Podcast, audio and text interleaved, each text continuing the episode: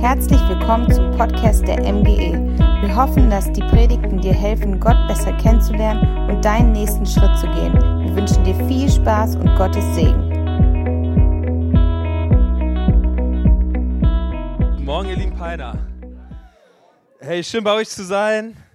Es ist gar nicht so lange her, dass ich hier war bei euch im November ähm, zur Verabschiedung von Matze und Christine und es war damals schon ein starker Gottesdienst, stark bewegend und auch im Nachhinein ähm, hat ganz viel zu mir gesprochen, was in diesem Gottesdienst auch Gott getan hat. Und ich glaube, ähm, das war auch bei einigen so der Fall, was ich an Feedback bekommen habe. Und ich freue mich jetzt heute hier zu sein. Hey, das ist so besonders, dass Marie und Lukas hierher kommen nach Pein, um Gemeinde zu bauen.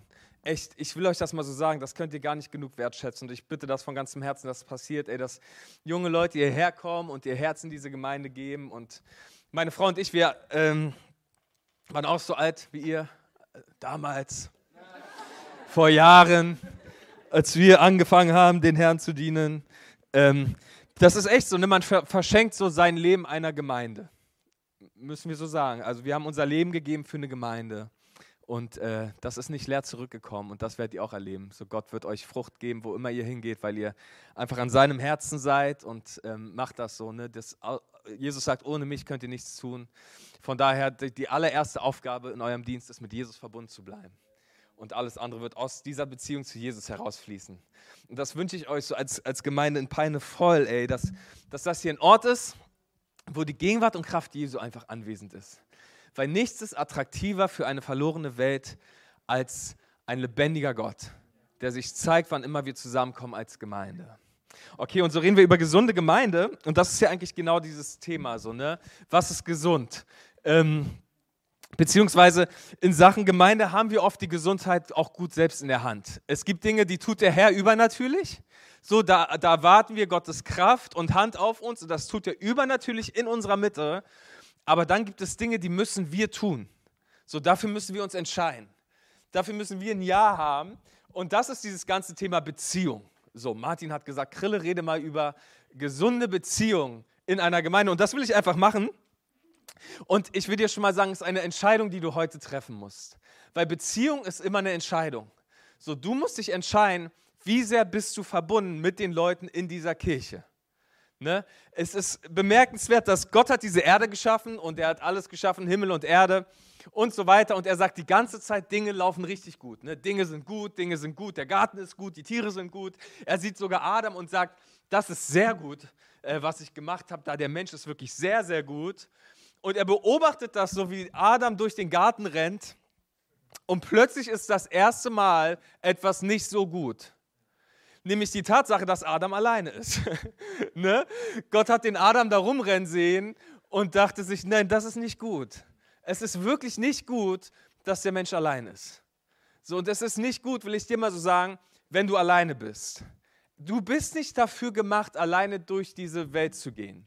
Und wenn du so ein Eigenbrötler bist und so, gibt es ja so Typen, das ist äh, in Ordnung, dass du so bist, aber ich will dich heute so ein bisschen aus deiner Komfortzone herauslocken. Und jeden von uns will ich heute herausfordern, einen Schritt tiefer in die Beziehung unserer Gemeinschaft hier zu gehen.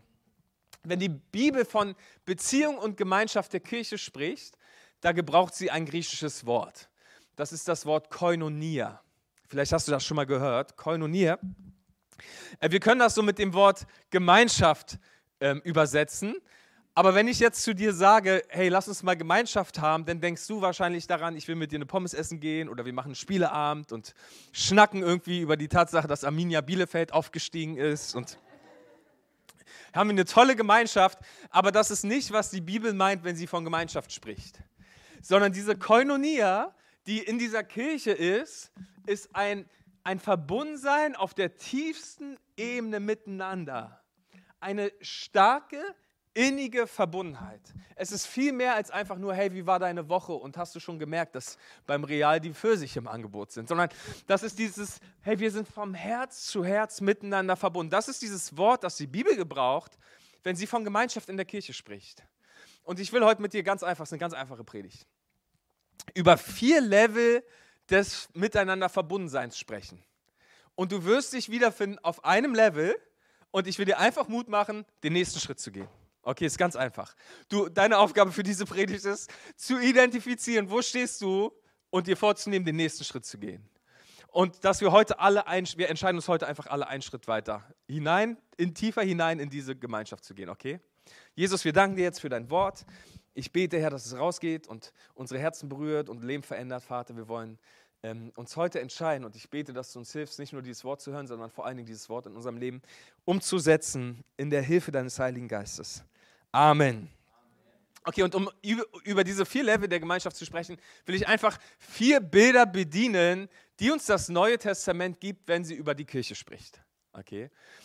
Das allererste Level, quasi die unterste Ebene, die, die, die, Einstiegslevel in diese Gemeinschaft, das erste Bild, über das ich reden will, ist, die Bibel sagt, du bist Teil eines Bauwerkes. Okay, du bist Teil eines Bauwerkes. Ähm, wir lesen das in Epheser 2, 20. Da heißt es, das Fundament des Hauses, in das ihr eingefügt seid, sind die Apostel und Propheten und der Eckstein dieses Gebäudes ist Jesus Christus selbst. Durch Christus seid ihr in dieses Bauwerk eingefügt, in dem Gott durch seinen Geist wohnt. Okay, der Text sagt, hey, der Eckstein unseres Gebäudes ist Jesus, das Fundament sind die Apostel und Propheten, die Lehre, das, das Wort Gottes und dann sind wir das Gebäude, das darauf aufgebaut ist und Gott hat alles mit seinem Heiligen Geist erfüllt. Okay, die Bibel sagt, wir sind ein Haus. Du bist ein Haus. Ob dir das Bild jetzt gefällt oder nicht, die Bibel sagt, du bist Teil eines Hauses. Hey, wenn wir uns jetzt so ein Haus anschauen, dann ist das ja interessant. Ich meine, dieses Haus hier besteht aus vielen Teilen. Ne? Dieses Haus hat Fenster, es hat Lampen, es hat Fußboden und es hat ein Dach. Diese Sachen zusammengefügt ergeben ein Haus. Aber keiner von uns würde auf die Idee kommen, einfach nur dieses Fenster zu nehmen und das Fenster anzuschauen und zu sagen, Haus. Sondern erst in dem Moment, wo das Fenster eingefügt ist in die Gemeinschaft mit den anderen Teilen des Hauses, macht es Sinn, zu einem Fensterhaus zu sagen. Okay? Was ich damit sagen will, ist, Christsein ist nicht nur eine Frage des Glaubens. Weißt du, Christsein ist nicht einfach nur, dass du eine bestimmte Sache glaubst und davon mit deinem Herzen überzeugt bist, sondern Christsein ist auch eine Frage der Zugehörigkeit. Wir lesen das in Epheser 2, Vers 19. Ihr seid nicht länger Fremde und Heimatlose, sondern ihr gehört jetzt als Bürger zum Volk Gottes, zu seiner Familie. Okay, gehört ist das Schlüsselwort. Du, wenn du Christ bist, ist es nicht nur, dass du irgendwie Teil der Gemeinde bist, sondern du gehörst zu einem Gebäude wenn ich zu Hause Ikea-Schränke aufbaue, so, was ich ständig mache, weil meine Frau immer nur bei Ikea einkauft. Äh, vielleicht vorweg, der Herr hat mich mit zwei linken Händen gesegnet. Ich weiß nicht, warum er das getan hat, aber ich bin handwerklich absolut unbegabt. Ähm, und so kommt es wirklich vor, dass ich dir einen Ikea-Schrank zusammenbaue und ganze Bretter bleiben übrig. Kam alles schon vor. Wisst ihr, und dieses Ikea-Brett, das dann so hilflos neben unserem Schrank liegt, das ist ja irgendwie Teil des Schrankes, gehört jetzt aber nicht zu dem Schrank. Das Brett hat ein Problem. Es muss eingefügt werden in den Schrank, um dazu zu gehören. Und ich kenne Christen, hey, du bist zwar Teil des Volkes Gottes, aber du gehörst nicht dazu. Und Gott möchte, dass du dazu gehörst. Weißt du, dass du nicht nur sagst, hey, die Ecclesia Peine ist meine Gemeinde und hier komme ich sonntags her und ich ähm, bete mit an und ich höre mit das Wort Gottes und ich trinke den Kaffee und genieße irgendwie diese Zeit und gehe dann nach Hause, sondern die Bibel möchte, dass du Teil wirst dieser Gemeinschaft, dieses Bauwerkes. Und es muss ja noch nicht mal diese Gemeinde sein, falls du die Kirche hier gerade auscheckst, ist eine sehr gute Gemeinde und ein Teil meines Herzens ist auch hier. Aber du brauchst eine Gemeinde, wo du dich einfügen lässt von Jesus in dieses Bauwerk es ist Gottes Wille für dein Leben. Dass du sagst, ja, das ist der allererste Schritt. Ich werde Teil einer Gemeinschaft. Ich gehöre dazu. Als meine Frau und ich, wir haben in diesem Jahr zehn Jahre Hochzeit, also wie heißt das, unseren zehnten Hochzeitstag. Ähm, und wir haben vorher zwei Jahre lang uns ausgecheckt. So, wir hatten zwei Jahre lang den Status Besucher. Aber dieser Status Besucher hat uns auf Dauer nicht glücklich gemacht. Ne, dieser Status Besucher war gut am Anfang, aber irgendwann brauchte es den Moment, dass wir zusammengehörten. Okay, und das hatte so seine Vorteile, plötzlich zusammenzugehören. So, ne? Hey, wenn du Besucher bist, nimm dir die Zeit, ich will dir nur was sagen. Es ist nicht Gottes Ziel für dein Leben, ständig nur Besucher zu sein. Okay, du darfst Teil werden von dem Gebäude, in das Gott dich einfügen möchte. Okay, das ist der allererste. Du bist Teil eines Gebäudes. Aber das ist so hammer, dass die Bibel uns zeigt, hey, du bist nicht nur Teil eines Gebäudes, sondern das zweite Bild, über das ich sprechen möchte, ist, du bist Teil einer Herde. Okay, du bist nicht nur Teil eines kalten Gebäudes, so dass sich ja so vom, vom Bild her sehr kühl anfühlt, sondern die Bibel sagt, du brauchst es unbedingt auch in deinem Leben, dass du Teil bist einer Herde.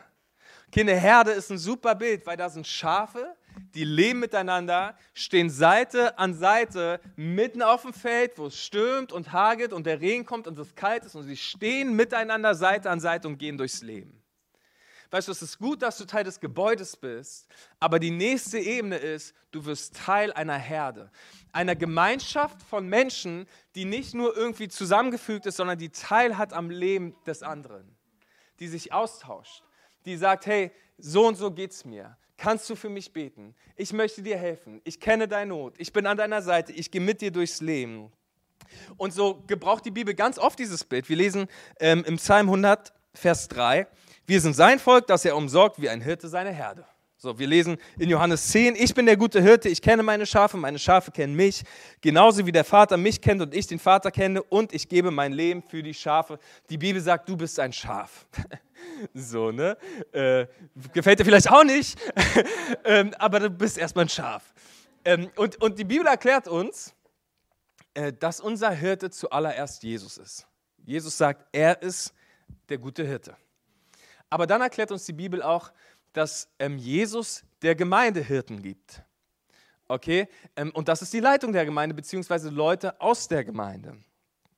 Und ich selbst bin auch Hirte einer Gemeinde. Ich habe selbst eine Herde, meine Ekklesia Bielefeld, und das sind meine Schäfchen, und Gott hat mich eingesetzt als ihren Hirten. So, nun müsst ihr wissen, dass in, in meinem Herzen zwei Dinge schlagen. Zum einen ist es der größte Wunsch meines Herzens, dass so viele Menschen wie nur möglich in Bielefeld Jesus Christus kennenlernen. Okay, ich will unbedingt, dass die ganze Stadt irgendwie erfährt, dass Jesus der Herr ist und Teil seiner Gemeinde wird. Auf der anderen Seite möchte ich nicht, dass Menschen übersehen werden. Das möchte ich nicht. Ich bin Hirte. Ich will nicht, dass Menschen hinten runterfallen, dass sie übersehen werden, dass sie traurig sind und keiner weiß es, dass es ihnen an irgendetwas mangelt und sie werden übersehen. So, und jetzt müssen wir uns fragen, wie kann man denn diese beiden Sachen in Einklang bringen? Wie kann man eine Kirche sein, die von ganzem Herzen sich ausstreckt nach Menschen da draußen, die wächst, weil Jesus möchte Menschen erretten? Hey, Himmel und Hölle sind reale Orte, wo reale Menschen eines Tages hingehen. Deshalb muss Gemeinde immer Gemeinde für andere sein. Aber wie können wir eine Gemeinde sein, die so ist, aber gleichzeitig nicht den Einzelnen übersieht? Gleichzeitig gucken kann, dass es dem Schäfchen gut geht. Und die Bibel stellt uns ein System vor. Wisst ihr, die Jerusalemer Gemeinde hat ein System entwickelt, die allererste Gemeinde. Sie, sie war eine Gemeinde, die ist unglaublich stark gewachsen. Ich lese euch das mal vor. Wir lesen in Apostelgeschichte 1, Vers 5. Als sie, Pfingst, äh, als sie Pfingsten gefeiert haben, waren sie 120 Leute. Und dann war Pfingsten und Petrus wird erfüllt mit der Kraft des Heiligen Geistes, fängt an zu predigen und 3000 Menschen bekehren sich. So, ihr kennt die Geschichte. Schaut mal, was wir jetzt lesen in Apostelgeschichte 2, Vers 47. Da heißt es, dass der Herr täglich der Gemeinde hinzufügte. Das heißt, es sind mindestens auf diese 3365 dazugekommen. In Apostelgeschichte 4, Vers 4 haben sie wohl da mal gezählt, weil sie kamen auf 5000 Männer. Okay, das heißt, immer wenn du 5000 Männer hast, hast du in der Regel noch 5000 Frauen und 10.000 Kinder. Das heißt, zu diesem Zeitpunkt in Apostelgeschichte 5 hatte die Jerusalemer Gemeinde bereits 20.000 Mitglieder. Apostelgeschichte 5, Vers 14 lesen wir, Immer mehr aber wuchs die Zahl derer, die an den Herrn glaubten, viele Männer und Frauen. 5 Vers 28, Jerusalem war gefüllt von Gläubigen. Apostelgeschichte 6, Vers 1, die Zahl der Gläubigen nahm täglich zu. Apostelgeschichte 6, Vers 7, die Zahl der Jünger wurde sehr groß in Jerusalem. Apostelgeschichte 21, Vers 20 lesen wir dann 25 Jahre später, du siehst, dass viele Tausende gläubig geworden sind. Okay, das griechische Wort, das hier steht, ist das Wort Milliarden. Und das Wort Milliarden meint 10.000 mal 10.000. Okay? Also Historiker und Bibelforscher gehen davon aus, dass die erste Gemeinde in Jerusalem nach 25 Jahren 60 bis 100.000 Gemeindemitglieder hatte. Okay, die Ekklesia Jerusalem ging richtig steil durch die Decke. Okay, und vor allen Dingen, äh, weil Jerusalem nur 200.000 Einwohner hatte. Ihr müsst euch das vorstellen, jeder Vierte in der Stadt ist bei vorsichtiger Rechnung in diese Kirche gegangen. Wie hat das nun funktioniert, dass diese Gemeinde so extrem gewachsen ist, aber gleichzeitig Schäfchen Schäfchen sein konnte mit seinem Problem im Alltag und jemand sich um diese Person gekümmert hat? Okay, wir sehen, sie hatten ein System entwickelt, das wir als Kirchen übernehmen wollen. Sie hatten einfach zwei Treffen. Siehst du in der Apostelgeschichte, du siehst es in Kolossee, in Philippi, diese, ganz viele Gemeinden im Neuen Testament hatten das System. Sie haben sich sonntags im Tempel getroffen für die Lehre und unter der Woche in den Häusern. Okay, sie sind sonntags zusammengekommen nach Jerusalem in den Vorhof des Tempels. Der hat ungefähr äh, 40.000 Leute gefasst. Die hatten wahrscheinlich zwei Gottesdienste oder wie auch immer die das gemacht haben. Ähm, und sie haben die Lehre empfangen und dann haben sie sich unter der Woche in den Häusern getroffen zur Gemeinschaft. Und ich will dir was sagen, hey, es ist wichtig, dass du dieses Treffen hier in deinem Leben am Sonntag hast. Hammer. Ey, voll. Komm in den Gottesdienst. Hebräerbrief sagt, du sollst dieses Treffen nicht verpassen.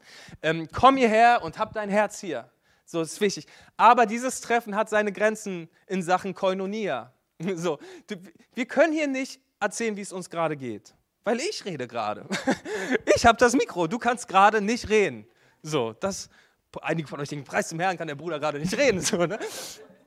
Aber weißt du, das, das ist unsere natürliche, wir, wir haben hier, es geht hier nicht weiter. Wir können kurz miteinander quatschen, wie so deine Woche war, aber du kannst heute wahrscheinlich hier niemandem erzählen, wie es dir wirklich geht. So ist, wahrscheinlich kann man nicht für dich beten, wahrscheinlich äh, fehlen ganz viele der Dinge, die du gerade in deinem Leben brauchst. Wir können hier gerade nicht deine Siege feiern und wir können hier gerade nicht mit dir weinen. Es funktioniert nicht in diesem Treffen. Dieses Treffen ist wichtig und gut für dein Leben, aber du brauchst mehr. Du brauchst eine Kleingruppe. Du brauchst eine Kleingruppe. Du brauchst ein Treffen unter der Woche, wo du Menschen an dein Herz lässt und Menschen ihr Herz aufmachen, du Teil wirst von einer Gemeinschaft, wo, es füreinander, wo man füreinander da ist und füreinander einsteht. Du brauchst das.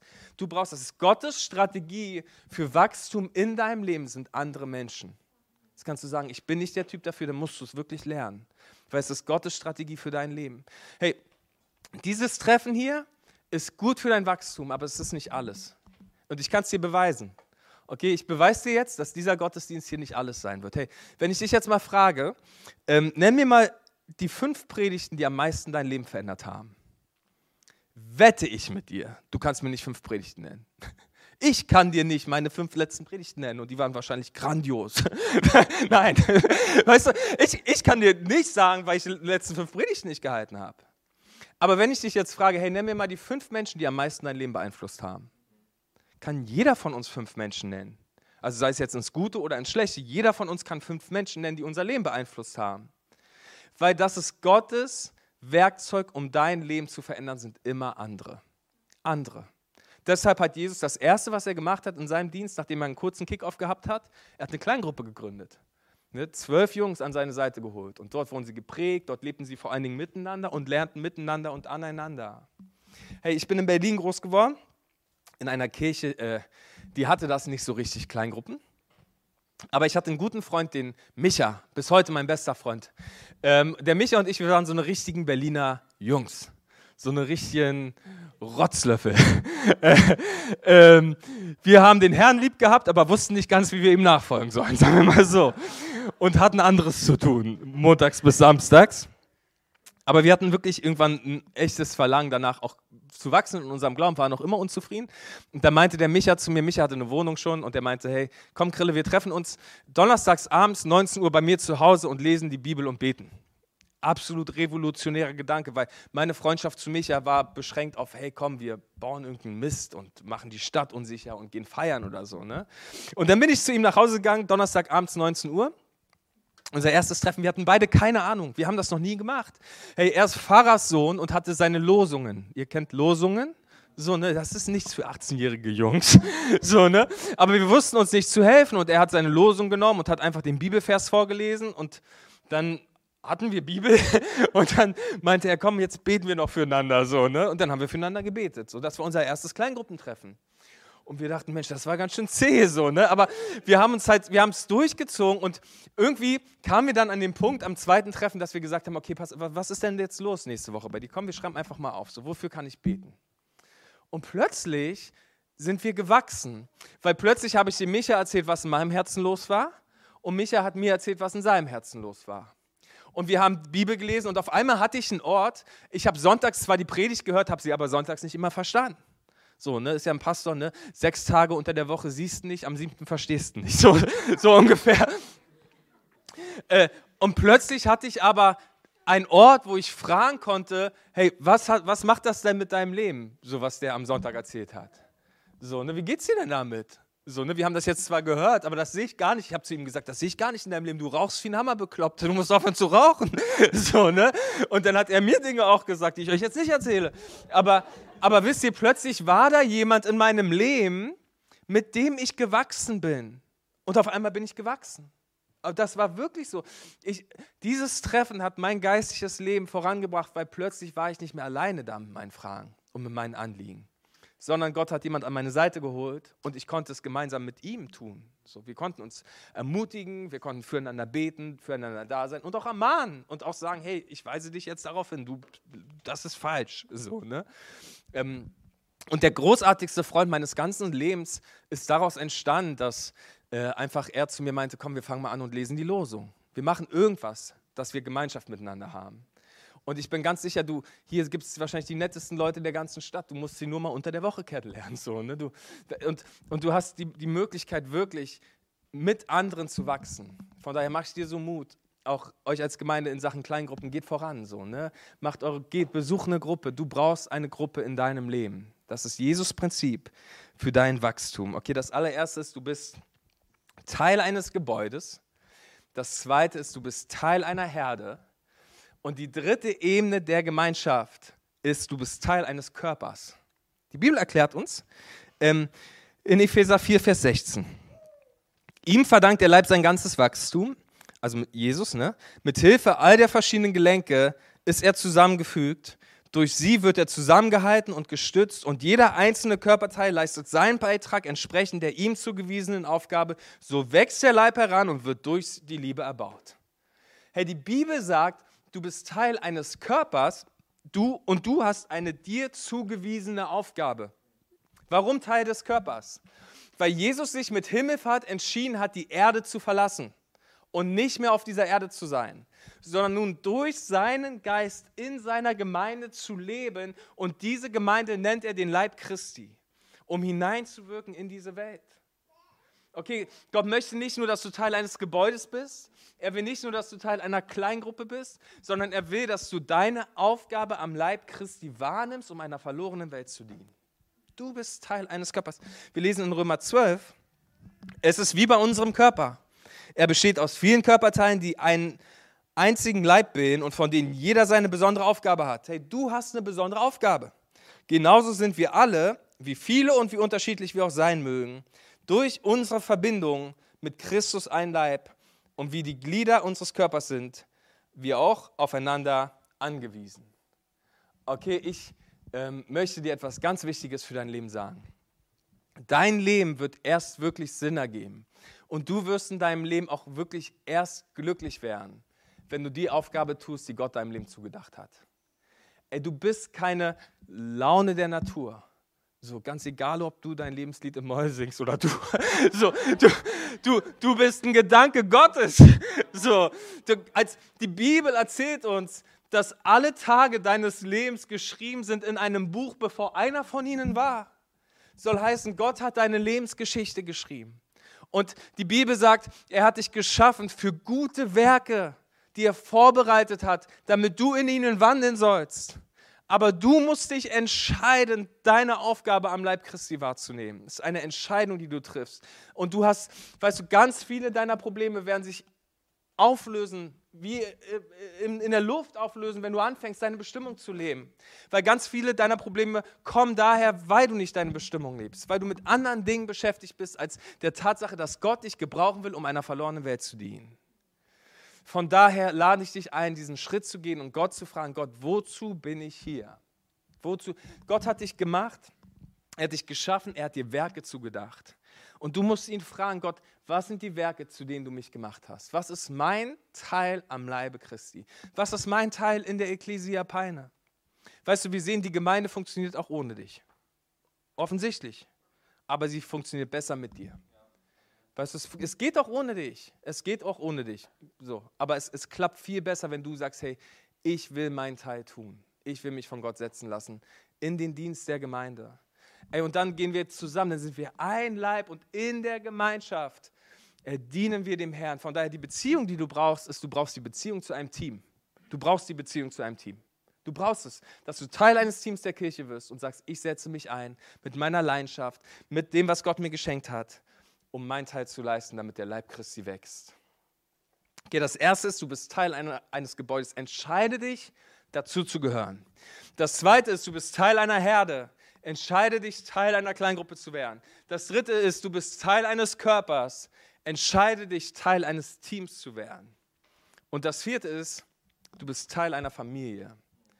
Und das ist die tiefste Ebene äh, der Gemeinschaft, die wir haben. Die Bibel erklärt uns, Freunde, wir sind nicht einfach zusammengewürfelte Menschen, die hier einen netten Sonntagvormittag miteinander verbringen, sondern wir sind Familie.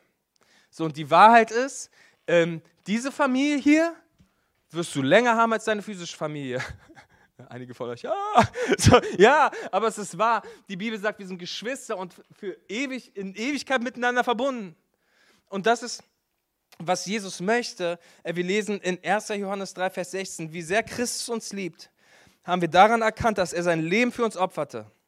Ebenso müssen auch wir bereit sein, unser Leben für unsere Geschwister zu geben.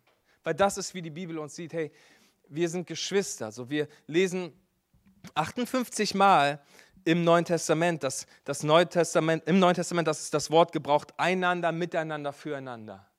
Ständig. Herr Jesus möchte ständig, dass wir aneinander denken, füreinander da sind, miteinander unterwegs sind, dass wir einander helfen, einander geben und so weiter und so fort. Das bedeutet es, Teil der Familie Gottes zu sein. Du sollst kein Zuschauer in der Gemeinde sein, sondern Teil der Familie. Du darfst Teil der Familie sein. Die Bibel geht sogar so weit, und das ist richtig krass, dass sie sagt, du erkennst an der Liebe, die du zu deinen Geschwistern hast, ob du überhaupt Teil der Familie Gottes bist. Ich lese euch mal drei Bibelverse vor, ähm, die sehr herausfordernd sind. 1. Johannes 3, Vers 10. Daran kann jeder erkennen, wer ein Kind Gottes ist und wer ein Kind des Teufels. Okay, woran wird man es wohl erkennen? Woran wird man es erkennen? Alle, die Unrecht tun und ihren Bruder oder ihre Schwester nicht lieben, sind niemals Gottes Kinder. Ne, die Bibel sagt, hey, du erkennst an der Liebe, ob du deine Geschwister liebst, ob du überhaupt Teil der Familie bist. 1. Johannes 4, Vers 20. Wenn jemand behauptet, ich liebe Gott, aber seinen Bruder oder seine Schwester hasst, ist er ein Lügner. Denn wenn jemand die nicht liebt, die er sieht, seine Geschwister, wie kann er da Gott lieben, den er nicht sieht? Und wir lesen in 1. Johannes 3, Vers 14, wir haben aber den Schritt vom Tod ins Leben getan. Okay, wir sind wiedergeboren. Wie können wir das wissen? Wir wissen es, weil wir unsere Geschwister lieben. Wer nicht liebt, bleibt in der Gewalt des Todes. Hey, und ich will dir so Mut machen an diesem Sonntag. Wenn du, wenn du das in deinem Herzen merkst, so, ne, das ist keine Liebe, sondern das ist Bitterkeit und Unvergebenheit, das musst du zum Kreuz bringen. So, weil die Bibel sagt, hey, an deiner Liebe zu deinen Geschwistern wird man erkennen, ob du ein Christ bist oder nicht. So, ne, das, das, wird da, das wird darüber entscheiden, ob du zur Familie gehörst. Dass du die Menschen hier liebst. So sind sie herausfordernd? Ja. Hast du manchmal die Schnauze voll? Ja. Kannst du sie lieben? Ja, weil Liebe ist eine Entscheidung. Weißt du, eine Entscheidung, wir als Christen, wir lassen nicht Gefühle unser Leben leiten, sondern Entscheidungen. Und wenn unsere Entscheidungen leiten, werden unsere Gefühle folgen. Von daher entscheide dich, Leuten Gutes zu tun. Entscheide dich, für sie zu beten. Entscheide dich, ihnen zu geben. Und du wirst merken, wie deine Gefühle der Liebe zurückkommen. Okay? Von daher, Familie, der, Ecclesia Pein ist Familienangelegenheit, Freunde. So, ihr seid eine Familie, wir sind eine Familie als Leib Christi. Und du musst dich entscheiden, hey, ich werde Teil dieser Familie. Ich werde mein Herz aufmachen für die Menschen dieser Gemeinde. Ich werde ihre Nöte zu meinen Nöten machen. Ich werde mit ihnen weinen, ich werde mit ihnen lachen. Ich werde Familienleben gestalten. Das ist wie bei dir zu Hause. Weißt du, du musst dich entscheiden, zu Hause Familie zu leben. Die, die olle Mischpucke so. Ne? Du, man entscheidet sich immer, ich entscheide mich Weihnachten, ich werde mit meiner Familie leben. Ich werde meinen Teil dazu beitragen, dass das ein schönes Fest wird, dass Harmonie herrscht, dass Liebe da ist. Und so musst du dich entscheiden. Und der Heilige Geist will dir das schenken. Und ich wünsche mir, Das so sehr für die Ecclesia Peine. Wisst ihr, ähm, die, diese Welt da draußen, ich, ich liebe Strukturen in Gemeinde. Ich bin fest davon überzeugt, es braucht einen guten Plan. Ich glaube, wir müssen alles dafür geben, einfach besser zu werden in den Dingen, die wir machen. So einfach, weil Gott unser Bestes verdient. Das ist der Grund. Gott verdient unser Bestes, deshalb geben wir in der Kirche immer nur unser Bestes. Aber die Bibel erklärt uns nicht, dass daran die Menschen ähm, erkennen werden, dass Jesus Christus der Herr ist. Sondern die Menschen da draußen sind auf der Suche nach Liebe. Das ist wirklich so. Die Menschen da draußen suchen Liebe. Die sind hungrig nach Liebe. Und sie sollen an unserer Liebe, dass wir füreinander da sind, einander lieben und einander annehmen, obwohl wir verschieden sind, erkennen, dass Jesus Christus Herr ist. Und ihnen wird das Herz aufgehen, weil wir Liebe zueinander haben und für sie haben. Okay, von daher, ihr Lieben, das ist Gottes Kraft, um Peine zu erretten, ist die Liebe und Einheit in unserer Mitte. So, dass wir einfach unser Herz aufmachen und Jesus lieben und Menschen lieben. Und vielleicht bist du heute hier so und sagst, hey, ich würde gern Teil der Familie Gottes werden. Weißt du, die Bibel erklärt uns, dass du in diese Familie hineingeboren wirst. Und das passiert, indem Jesus Christus deine Sünde auslöscht und dich zum Kind Gottes macht. Dass du das empfängst, was Jesus am Kreuz für dich getan hat. So wirst du Teil der Familie Gottes. Und vielleicht wollen wir alle gemeinsam jetzt an diesem Sonntag Jesus neu unser Herz geben. So uns neu entscheiden, zuallererst diese Beziehung zu Jesus zu unserem Größten zu machen. Geht zuallererst neu zu ihm Ja sagen, weil wenn wir zu ihm Ja sagen, dann wird er uns auch die Kraft geben, neu einander, äh, zu, zueinander Ja zu sagen. Von daher, vielleicht möchtest du zum allerersten Mal dein Herz Jesus geben, aber vielleicht zum wiederholten Male, dann lade ich dich ein, einfach jetzt mit mir ins Gebet zu gehen. Vielleicht willst du deine Augen zumachen und wir wollen gemeinsam nochmal so einen Moment, eine Haltung des Gebets einnehmen. Und wir beten und vielleicht machst du das Gebet einfach in deinem Herzen zu deinem Gebet. Herr Jesus Christus, ich höre heute dein Rufen und danke dir für die Einladung, Teil deiner Familie zu werden und ich sage Ja zu dir. Jesus, mach mich zu einem Kind Gottes. Ich empfange, was du am Kreuz für mich getan hast. Danke, dass du mir meine Sünden vergeben hast, dass du Heilung für meine Vergangenheit hast und Hoffnung für meine Zukunft. Und ich empfange dich nun. Vielleicht wollen wir ihm alle gemeinsam in unserem Herzen diesen Satz sagen, werde der Herr meines Lebens oder werde neu der Herr meines Lebens ich will dieses Leben in der Liebe zu dir leben und zu meinem Nächsten. Du sagst, das ist das höchste Gebot. Und ich danke dir, Jesus, dass die Liebe in diesem Haus den Unterschied machen wird für ganz Peine. Und Jesus, ich segne so diese Gemeinde und ich ähm, danke dir, Vater, dass du Wunderbares vorbereitet hast, Herr. Ähm, dass es einfach die Verheißung deines Wortes ist, dass du uns immer wieder, immer wieder auf grüne Auen führst. Und ich bete, dass so diese Zeit jetzt kommt, Herr, immer mehr, dass die Gemeinde merkt, dass der Segen Gottes vorangeht, Herr, dass du deine Hand hier, hierauf gelegt hast, Vater, und dich entschieden hast, Peine zu segnen durch die Ekklesia und in Peine hineinzuwirken durch den Leib Christi in der Ekklesia. Und ich bete, Vater, dass die Finsternis nicht länger finster sein wird, weil dein Licht scheint, Herr Jesus, und diese ganze Stadt durch die Kraft des Evangeliums verändert wird. Ich danke dir für die Geschwister, die treu beten seit Jahren und die treu, treu Gas geben im Herzen und sich investieren, Vater. Und das fällt alles nicht leer auf den Boden, sondern es wird Frucht tragen, Herr Jesus Christus. Und so preisen wir dich, Herr, dass wir es erleben werden und sehen werden, Herr, wie das ähm, in, in, in Erfüllung kommt, was du schon zusagst seit vielen, vielen Jahren, immer mehr im Namen Jesu. Amen.